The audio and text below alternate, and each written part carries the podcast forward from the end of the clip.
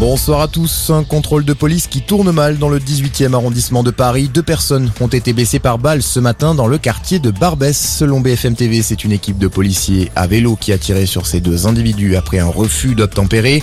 Deux enquêtes sont ouvertes, une confiée à l'IGPN et l'autre pour tentative d'homicide volontaire sur personne dépositaire de l'autorité publique.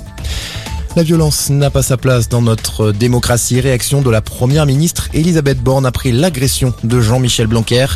L'ex-ministre de l'Éducation a été aspergé de mousse, arasé et insulté ce matin sur un marché de Montargis dans sa circonscription du Loiret où il est candidat aux législatives. Deux hommes ont été placés en garde à vue.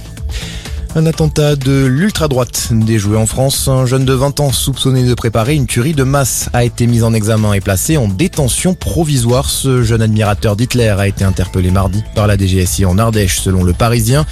Il cherchait à se procurer une arme pour s'en prendre à la communauté juive. Dans l'actualité également, alerte aux orages sur une large partie du pays. Météo France place 65 départements en vigilance orange. De fortes chutes de grêle sont attendues ainsi que des pluies intenses, le tout accompagné de fortes rafales de vent. À la page des sports, des nouvelles rassurantes pour Kylian Mbappé. Les examens médicaux de ce matin n'ont rien révélé de grave après sa sortie sur blessure au genou hier soir lors du match France-Danemark. En revanche, le défenseur Raphaël Varane, blessé lui aussi, quitte le rassemblement. Il est remplacé par le défenseur de Liverpool, Ibrahima Konaté, en vue du match contre la Croatie lundi.